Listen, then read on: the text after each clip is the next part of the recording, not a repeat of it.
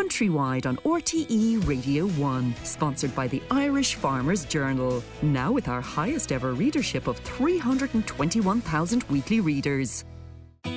Countrywide on R T E Radio one, sponsored by the Irish Farmers Journal, bringing you expert commentary and analysis on what your future farm payments will look like. Good morning and welcome to the programme.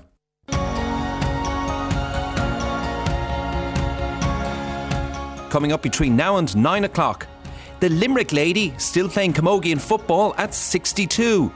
fifty years of Ireland signing the Treaty of Accession to the E U. Recently retired C E O of Dairygold, Jim Wolfe, live in studio. And for the day that's in it, we have reason to smile. Text five one five five one, email countrywide at r t e dot i e and tweet at R T E Countrywide.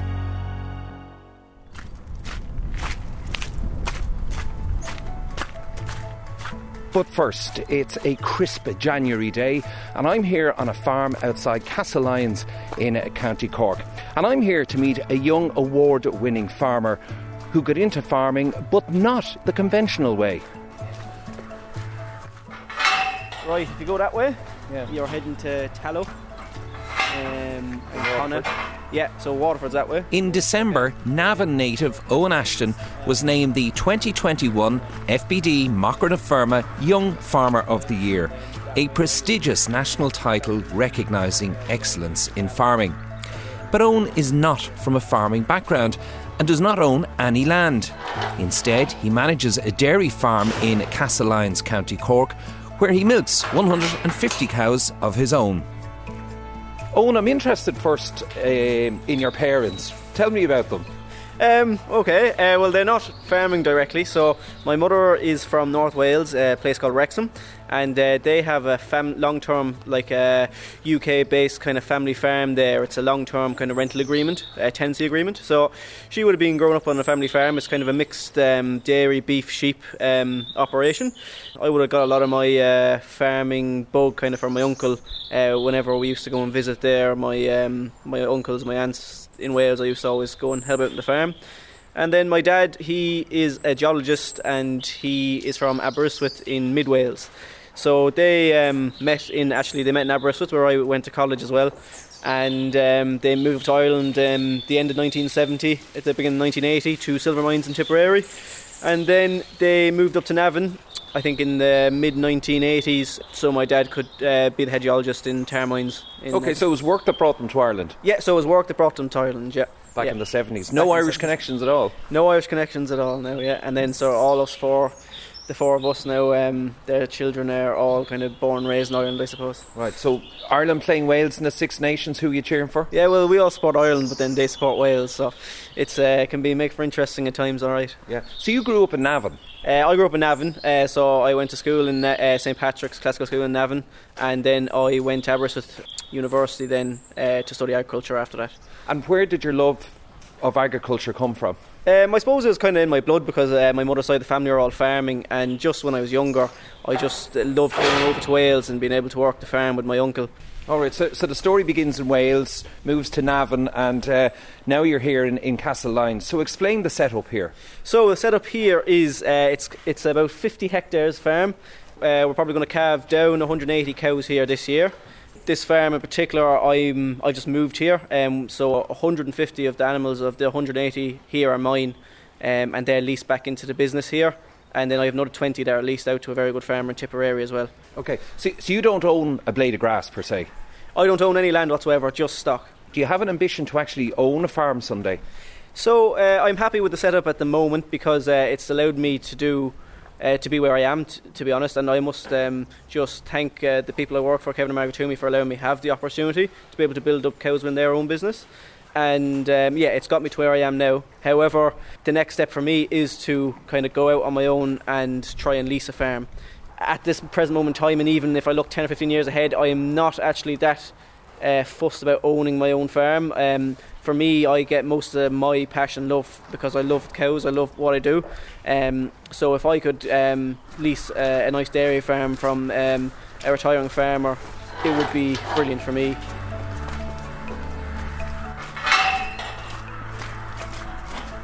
Owen, as a, as a young dairy farmer, um, you're very aware of the big challenges that lie ahead for you in terms of uh, the impact of, of dairy farming and of agriculture in general on, on climate. Um, what, what are your thoughts in regards to all that? Yeah, so uh, it's massive going forward. Um, I think farmers have copped a lot of this climate change thing as well, probably unfairly, but uh, at the same time we do have to do a lot more um, in order to protect the industry and to protect the environment. So there is massive challenges coming ahead in terms of uh, reducing nitrogen, uh, which a lot of the dairy-based businesses rely on for grass growth. So it's probably about being more um, intuitive, uh, using their nitrogen at the right times, at the right amounts, uh, trying to cut back, and um, better use of clover, and making sure soil pH um, and P and K are correct, because otherwise you're wasting your time with nitrogen anyway. Then better use of slurry and spreading it with the um, less emissions is also yeah. really important. I don't see an awful lot of machinery around uh, here. Is farm safety something that's high up on your agenda? Yeah, so we wouldn't have any machinery. We have a tractor and a Jeep, uh, and that's it. Um, the contractor does everything, so I would look at the farm debts, basically more than half are through farm machinery related things, so we've basically cut kind of that risk away, because any of the jobs uh, relating to P T O shafts or mixing, agitating slurry, things like that, are done by a trained professional, um, and we don't really get involved in that. Um, we don't have bulls in the farm, only for three or four weeks of breeding, um, and no one's left alone the bull, and there's gates around the farm that you don't actually have to go into a pen to handle the bulls or to draft the bulls or any calving cows. You can always be in between yourself and a gate um, and get out of a place quickly.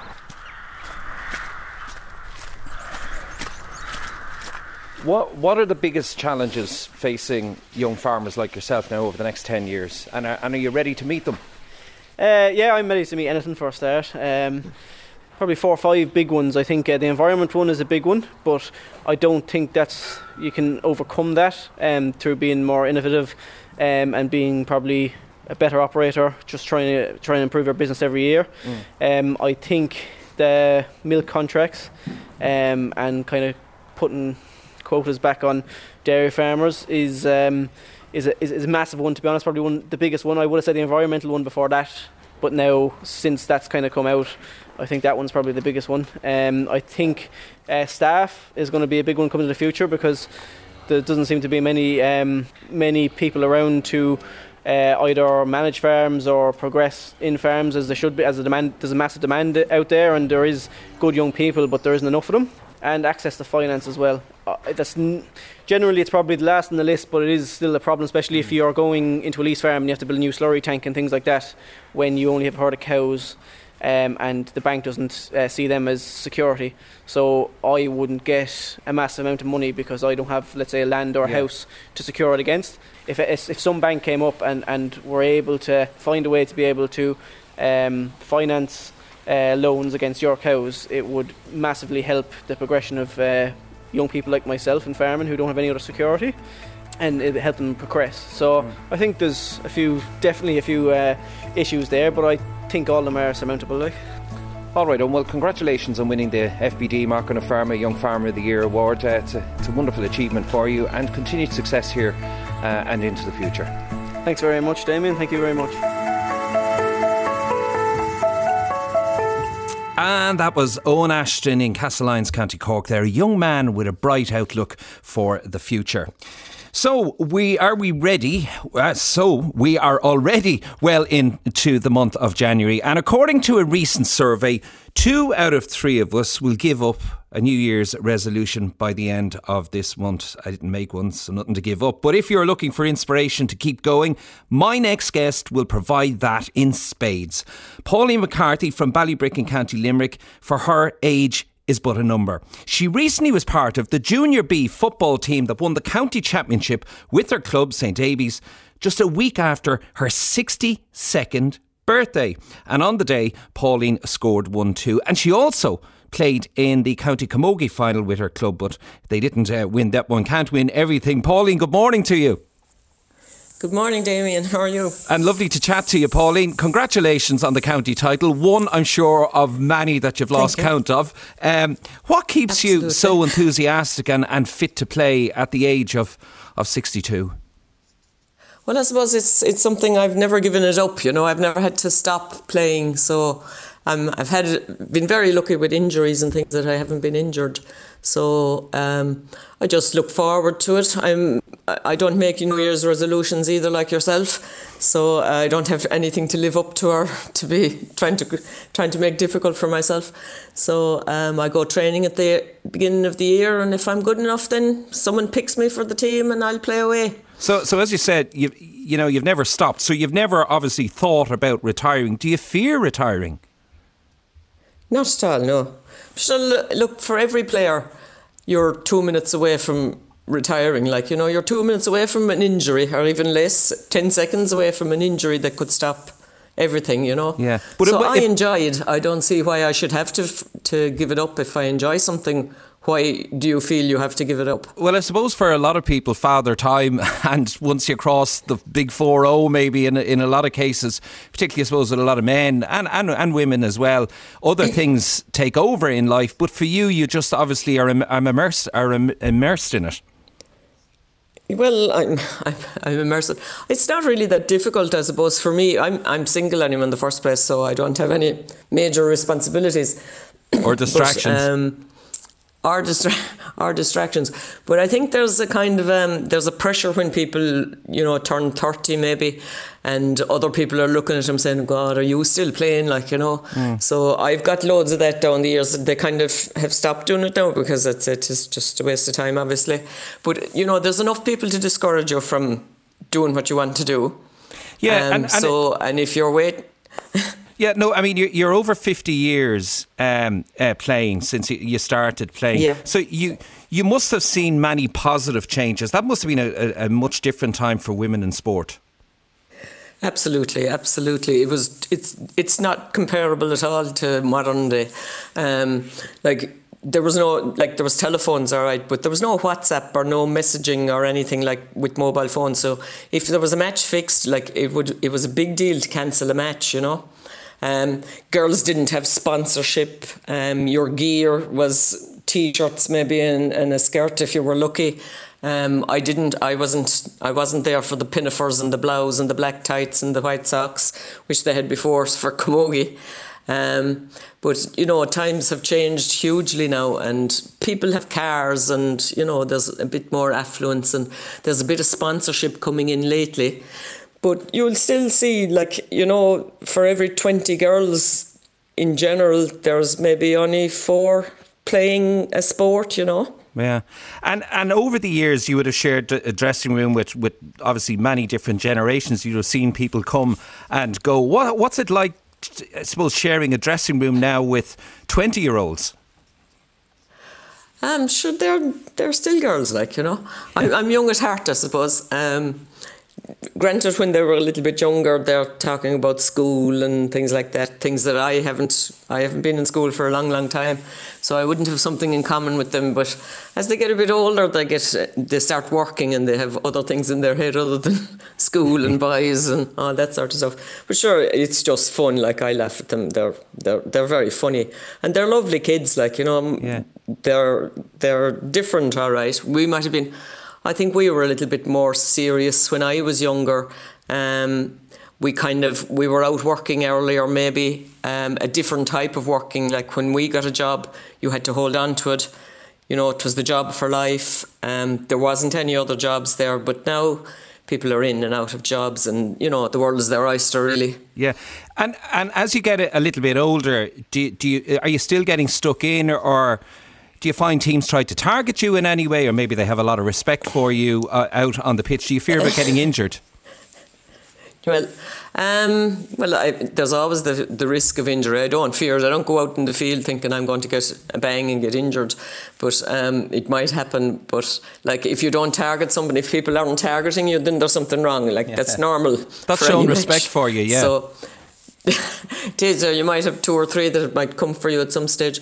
But I suppose I get a bit cuter. I'm better able to read the game um, than I used to be. Like I, I did play at senior level, so like I'm playing at junior B level now, so that's down yeah. two or three levels from senior. So you do learn something from playing senior for thirty years, you know. Yeah, and and listen, I know um, you work with the Milford Care Centre, and you have a big fundraiser, a ten K run for the hospice uh, in March.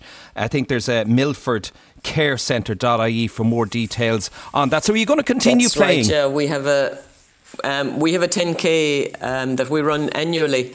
So we've had to move it this year. We normally run it at the end of January. So it's been moved now to March the thirteenth. And you can log on to Milford Care Centre, w w w dot milford care centre dot I E, and there's a slider on the website that will take you to an Eventbrite page, yeah. and you can register there. And, and as I said, on. you're going to continue, are you, playing for another few years? Well, I'll, I'll, I'll start off training again this year and um, see how it goes. If right. it goes well, I'll stay fit and get fitter as the year goes on. Right, I admire... And sure, the selectors then will pick you or not. That's it. That's not up to me. I just go to training with everybody else. All right, listen, your, your have, enthusiasm... We could have thirty or forty girls there. Your enthusiasm is so much to be admired, Pauline. It's been a great pleasure ch- chatting to you. Congratulations on all your success. And we just wonder, is that a record? Do let us know if you can beat that. Over fifty years playing and still togging out for the club and still scoring in county finals at sixty-two. Pauline McCarthy, thank you very much for joining us. Countrywide on R T E Radio one, sponsored by the Irish Farmers Journal. Now with our highest ever readership of three hundred twenty-one thousand weekly readers. Now, on January twenty-second, nineteen seventy-two, this exact day fifty years ago, Ireland, together with Britain, Denmark and Norway, signed a Treaty of Accession to the European Community. Now, while the memory of January nineteen seventy-two is overshadowed by the terrible events of Bloody Sunday in Derry at the end of that month, the signing of that treaty was the intention of joining the E C, has also profoundly shaped the Ireland we live in today. It was the beginning of our journey into what is today a twenty-seven member E U. On the twenty-second of January nineteen seventy-two in Brussels, the four candidate countries signed the treaties. Britain had long wanted to join, and its ties with Ireland meant they must join together. The first Scandinavian applicants were Denmark. Sont exécutés dans nos six pays. Flanked by Frank Aiken, the veteran Fianna Fáil Minister for Foreign Affairs, Jack Lynch met with the European Commission in his role as principal negotiator for Ireland's original application to join the E C. Egmont Palace, Brussels. The arrival of the Prime Minister's party. It was almost the final chapter in ten years of hard bargaining with the signing of the Treaty of Accession. Now it's the turn of the delegation from Era. The Irish Prime Minister, Jack Lynch. We first applied in nineteen sixty-one, when my predecessor, Sean Damas, personally presented in Brussels our application for membership of the European Economic Communities. We have spent many years and many millions of, millions of pounds to ensure that agriculture too would be ready to take advantage of the tremendous benefits that offer when we would become members of the community.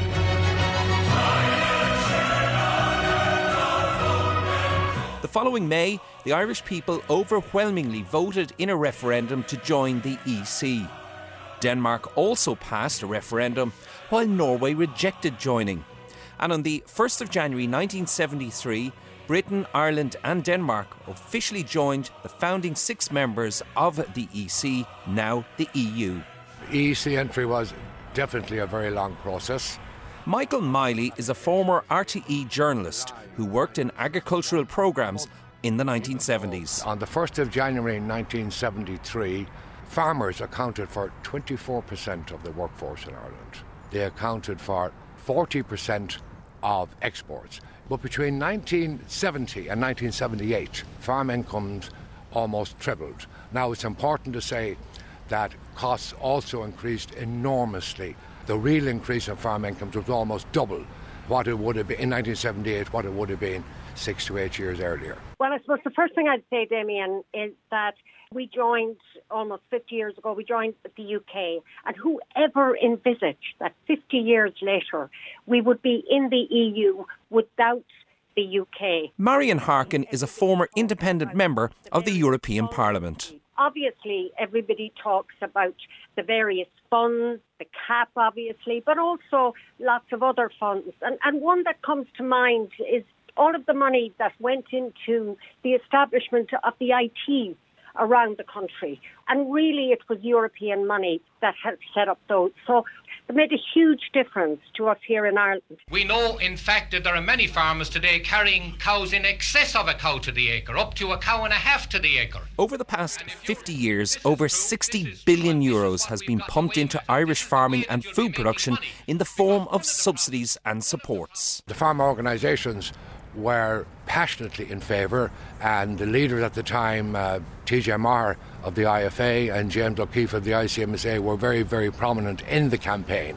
And uh, on the tenth of May nineteen seventy-two, when the votes were counted the next day, uh, eighty-three percent of the electorate voted in favour. To know to stop property, to fertilise their land. We won't get the capital yes, from Brussels. In, in the East, yes, you will. This is the thing, you will get low interest loans. This is the thing that you'll not get here at home. I think it's impossible to imagine what the structure and the state of farming would be like today without E U membership. Equally, there's pluses and minuses, I think, in all relationships, Damien. Now, I remember back to the night that the European Commission announced the rate of interest that Ireland would pay on the loan back in the crash in two thousand nine, I think it was. We have never shouted at a television set before or since, but that night when I heard the rate of interest they wanted, I actually shouted at the T V set, tell them keep their bleep money, because they were trying to teach us a lesson. There's been pluses and minuses along the way here, and to me, the biggest single benefit is that we have access to a single market of four hundred million people. And Irish agriculture and Irish business and Irish service providers and Irish people have really been able to grasp those opportunities and run with them. That was Marian Harkin, T D, and then former agriculture broadcaster Michael Miley on the fiftieth anniversary today of the signing of the Treaty of Accession by Jack Lynch and Paddy Hillary in Brussels. Thanks also to R T E Archives for uh, some of those recordings there.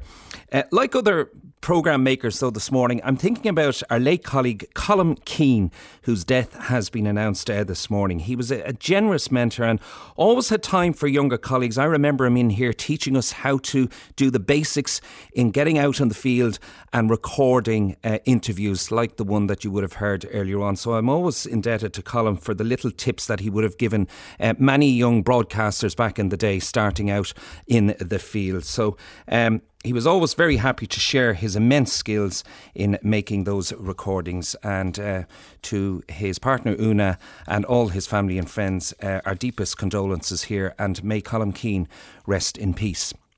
It's over thirty years since Mitchelstown and Ballyclock co-ops merged to form Dairygold, the country's largest farmer-owned co-op with almost three thousand milk suppliers dotted around the Golden Vale of Munster. Since two thousand nine, Limerick man Jim Wolfe has been C E O of Dairygold, which processes milk into cheese, powder and proteins for the global food ingredients market.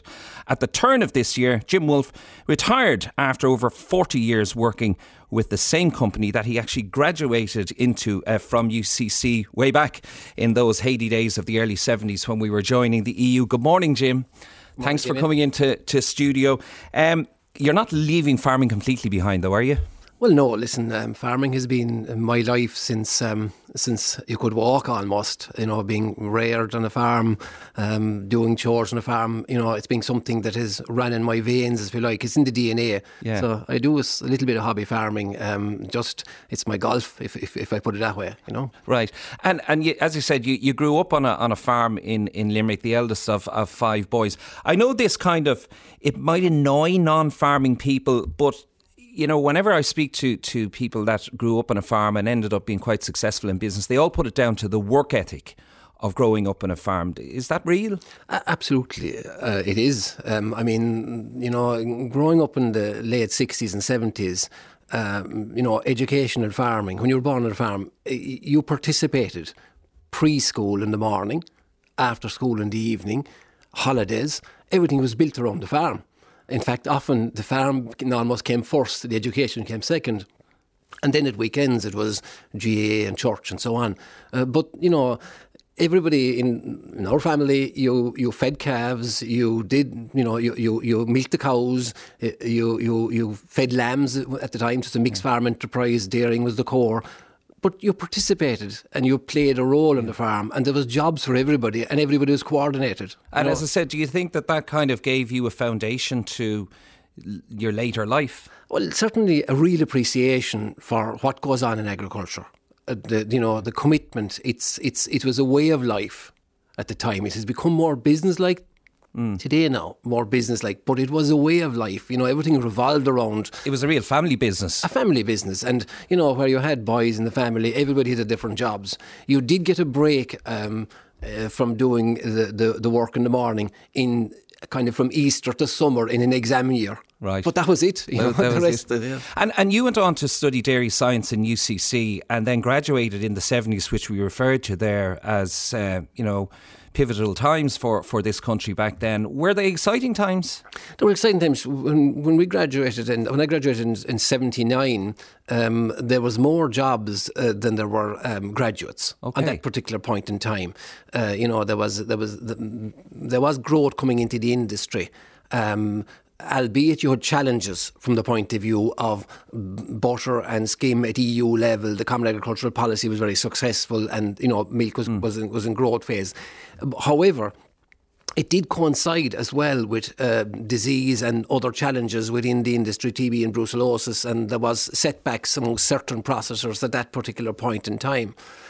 But I think the biggest dynamic of change took place in, in eighty-four with the introduction of quotas then to deal with surpluses. Was that the right thing to do at the time, do you think? Um, it was the right thing to do at the time, but probably um, held out too long. You know, we missed out on what, you know, you've seen the growth over the last five or six years, yeah. uh, you know, but that thirty-one years certainly stymied the yeah. industry. So, so like for people that don't know, milk quotas were introduced at E U level right across the E U. You, you basically, if you're a dairy farmer, you had a quota above which you could not go or you paid a fine. That was it. So it, it, it was a cap on growth. But then when we did abolish those milk quotas in, in twenty fifteen. I remember, it's not that long ago, I mean, the massive enthusiasm at political level, at processing level, at farmer level. Let's go. Uh, what's keeping you? Everybody, um, you know, let's increase. We're going to become the fastest growing dairy pr- uh, producers in the world, and, and all of that went on. Now, when we look back on that, should we have done it all differently when you see the problems that that's created? I think if if we contextualise it first, I mean, first of all, the, the planning, you know, in two thousand eight was the The, the E U decision at that mid-term review made a decision that there was going to be an abolition of quotas in twenty fifteen. So that was a seven-year lead-in, if you like. But from the point of view of industry planning and from, from a board uh, of, an, of, of, of a co-op, for example, you know, the plans were being put in place in the two thousand eight, two thousand eleven period, two thousand twelve period. Uh, because there was significant infrastructure to be put in place. So, the, you know, it is still the right thing to do. Yes, we have environmental challenges today, but if we look at dairy, if we look at the wholesome naturalness of, of dairy, if we look at dairy demand, we have global demand for dairy running at one point five percent consistently per annum. So demand for the, what we produce here is growing, is, is it? growing, yes, absolutely. I mean, this, the, right now, supply has contracted a little bit because of environmental issues right across the, the, the, the globe. Everybody is, is embracing uh, the environmental challenges. But if you take uh, the past... Um, If you take the, if you take the world population is growing by about eighty million per annum. We have the growth of population in dairy deficit regions. Uh, and in that case, in those regions, the per capita income is increasing. So, you know, dairy and meat, protein in particular, is sought after now in those areas. So yeah. the, the but, prospects... But is, is, that, is that, though, coming at the expense of the environment, Jim? Well, I think we'll, we will get on top. The environment, you know, there's, it's much maligned agriculture at the moment. I think there's, there's quite a lot of negative uh, um, views being expressed about agriculture. But there's a lot happening in agriculture. Uh, it could be communicated better and presented better, no doubt about that. Uh, but it will be overcome. Mm. We have overcome so many challenges from an agricultural point of view. Uh, but, you know, so I'd, I'd, I'd be positive and optimistic that, we, that, the, that the whole challenge will be embraced. Yeah. Raised positively by the farming community. Well, we heard young Owen Ashton there, Young Farmer of the Year. He's milking one hundred fifty cows. He doesn't own his own land, but he's very optimistic about his future and what he wants to do, and taking into consideration um, his, his obligations in regards to the environment. What what sort of a future does the likes of Owen Ashton have? Will he still be milking the same amount of cows in twenty thirty? I think he will. I think I think uh, Owen was very pragmatic in his approach. He was he was going to adapt all the best practices that are being spoken about and that are already part of what is a signpost farm uh, collaboration with the industry, where you know you can do uh, and apply the reducing fertiliser, protected urea, low emission slurry spreading, and a whole range of other things like. Like milk recording, you know, the whole area of, yeah. of making sure you can get a significant reduction in your, on your carbon emissions by applying those technologies well, today. Well, but there yeah. are the methane issue. There is emerging technology in the context of methane is the biggest challenge within the dairy herd, and there's no doubt uh, that there is an amount of trials going on at the moment on various products that will be able to assist down the road in the context of curbing that methane. Okay. And uh, I'm optimistic about that. If we look at COVID, for example, twelve months ago, uh, you know, we would only have the, st- the start of a vaccine. There was no vaccine there uh, twenty-three months ago. So there is technology. Uh, yeah, I mean, we'd have great, I'd have great faith yeah. in that technology will bring about. But, but, but critics on the face of it will say, you know, that, that the agriculture is paying lip service to the environment, saying we're going to do all these things while still planning to increase production. Um, is, is there a lot of kind of, you know, is it business as usual and greenwashing going on, or what do you say to that charge? Uh, no, I, I, I, wouldn't, I wouldn't agree with that. I think the farming community, look, um, there's no doubt the twenty-two to thirty percent um, um, guidelines of reduction in carbon that's being um, um, presented by the uh, Climate Change Advisory Council is being seriously addressed by the by the sector. The sector is a little bit, uh, how I put it, it's fragmented in its approach, and it's it, uh, you know it's being um, maligned at the moment. But uh, but like everything, you know, the farming community are resilient. The farmers and have always embraced change. Yeah. Everything. Got, I mean, can you imagine thirty-one years of quota and still survive the business? So in a business, yeah. you know, the, the the industry is is is is in a very good position from the point of view of it will embrace that change and it will embrace it positively. I'm convinced of that. But it does need help and it needs incentives, of course, and that's what mm. what uh, what the industry will do. And I, I see where prices for uh, milk are pretty good at the moment, thirty-five to forty cent a litre, something like that. Do you see that continuing throughout the year? I know you'd probably be reluctant to kind of predict what milk price is going to be like, but why is it so buoyant at the moment? Well, well it is just exactly because if, if, if we look at global demand, as I mentioned earlier there, it is still consistent at about one to one point five percent. If we take China, for example, uh, China in twenty twenty-one imported Uh, thirty percent more powders than did in the prior year. It underpinned the market in twenty twenty-one, for example. And that's really positive. So dairy demand is still strong. Supply has eased, and that's a very fine line. Mm. We're in that position. In fact, the milk price, the base price actually has crossed forty cent a litre, um, uh, d- decided by the co-ops this month. It's a, it's a, it's a, it's a new threshold. Um, certainly, and look, I can't predict the future. It is cyclical. You know, yeah. dairy markets are cyclical. There's no doubt about that. Over time, we've seen it from in in, in two thousand nine, it was twenty cent a litre. You know, and and and Jim, what what is the success? What's the, the, the story of Ireland's success in being able to, I suppose, corner markets all around the globe for for dairy? We we export what ninety percent of the milk that we produce here is exported in the form of powders, butter, yeah. cheese, and so on. Why why why do we have that premium place? I think we're exporting exactly ninety, ninety-five percent approximately now. I mean, five point three billion euro in value was the milk exports out of the country last year. forty percent of our food and drink exports is, is dairy related. Um, the whole issue in Ireland is, is reputation for quality, the reputation for innovation. We're good salespeople as well, whether it is the co-ops or Ornua, uh, assisted by Bord Bia. You know, we have a good commercial edge to us as a nation. You know, that farming instinct, that dealership mm. uh, D N A runs right through commercially. We have the grass-fed system stands out and it's unique in the context of speaking to customers. The fact that it's so natural, two hundred eighty yeah. days plus cows grazing.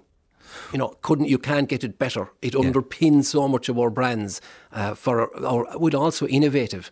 You know, we have one point in time whey was this being disposed of, when I joined the industry, the whey was being disposed of to pig farms and other ways out of farm. Now let's get into sports nutrition and all Absolutely. Of that. And and, and um, I'm looking at you, Jim. The, the one thing is you won't have to be worrying about battling with farmers now about milk prices into the future. That's all behind you. You're retiree now, but you're still a young, fresh man. And you're listening to your fellow county woman there, Pauline McCarthy, earlier, sixty-two and still playing away.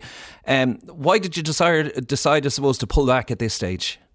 Oh, I suppose, listen, uh, I suppose when you cross that, um, the big six oh, you, you begin to think about life a bit different and you begin to plan. And, you know, I just wanted to put a bit more work-life balance. You know, yeah.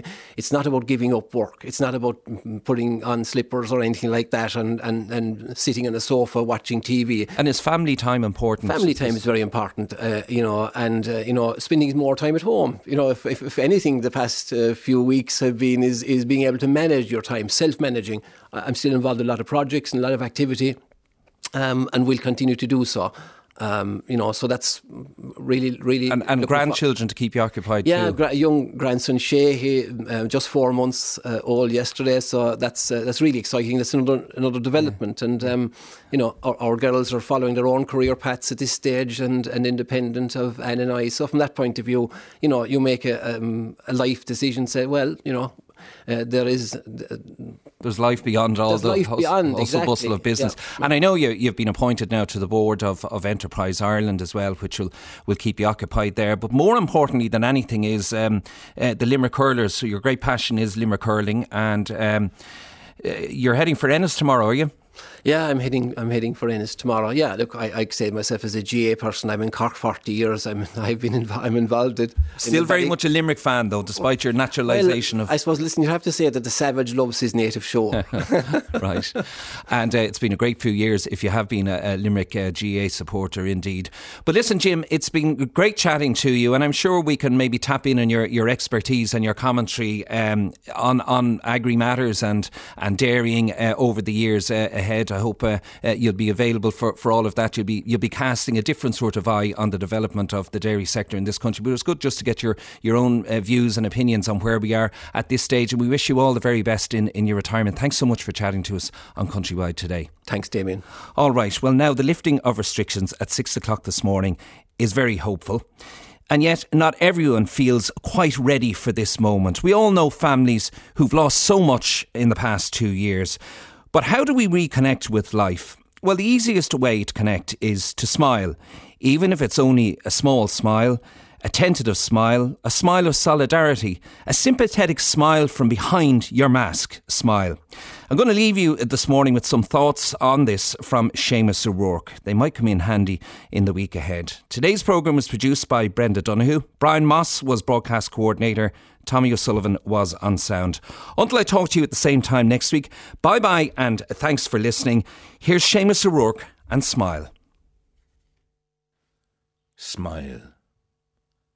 I know we can't see your face with that mask on, but smile from under your chin all the way down to your toes and from the bridge of your nose upwards. Bring a smile into your eyes. To some you might just look surprised, but so what? Ask them what they've got in the way of positivity and joy. Try whistling for a while. Whistle a jig or a reel or Bohemian Rhapsody backways. And if you can't whistle with your mask on, whistle inwardly instead. Maybe make a humming sound or let a fart in company.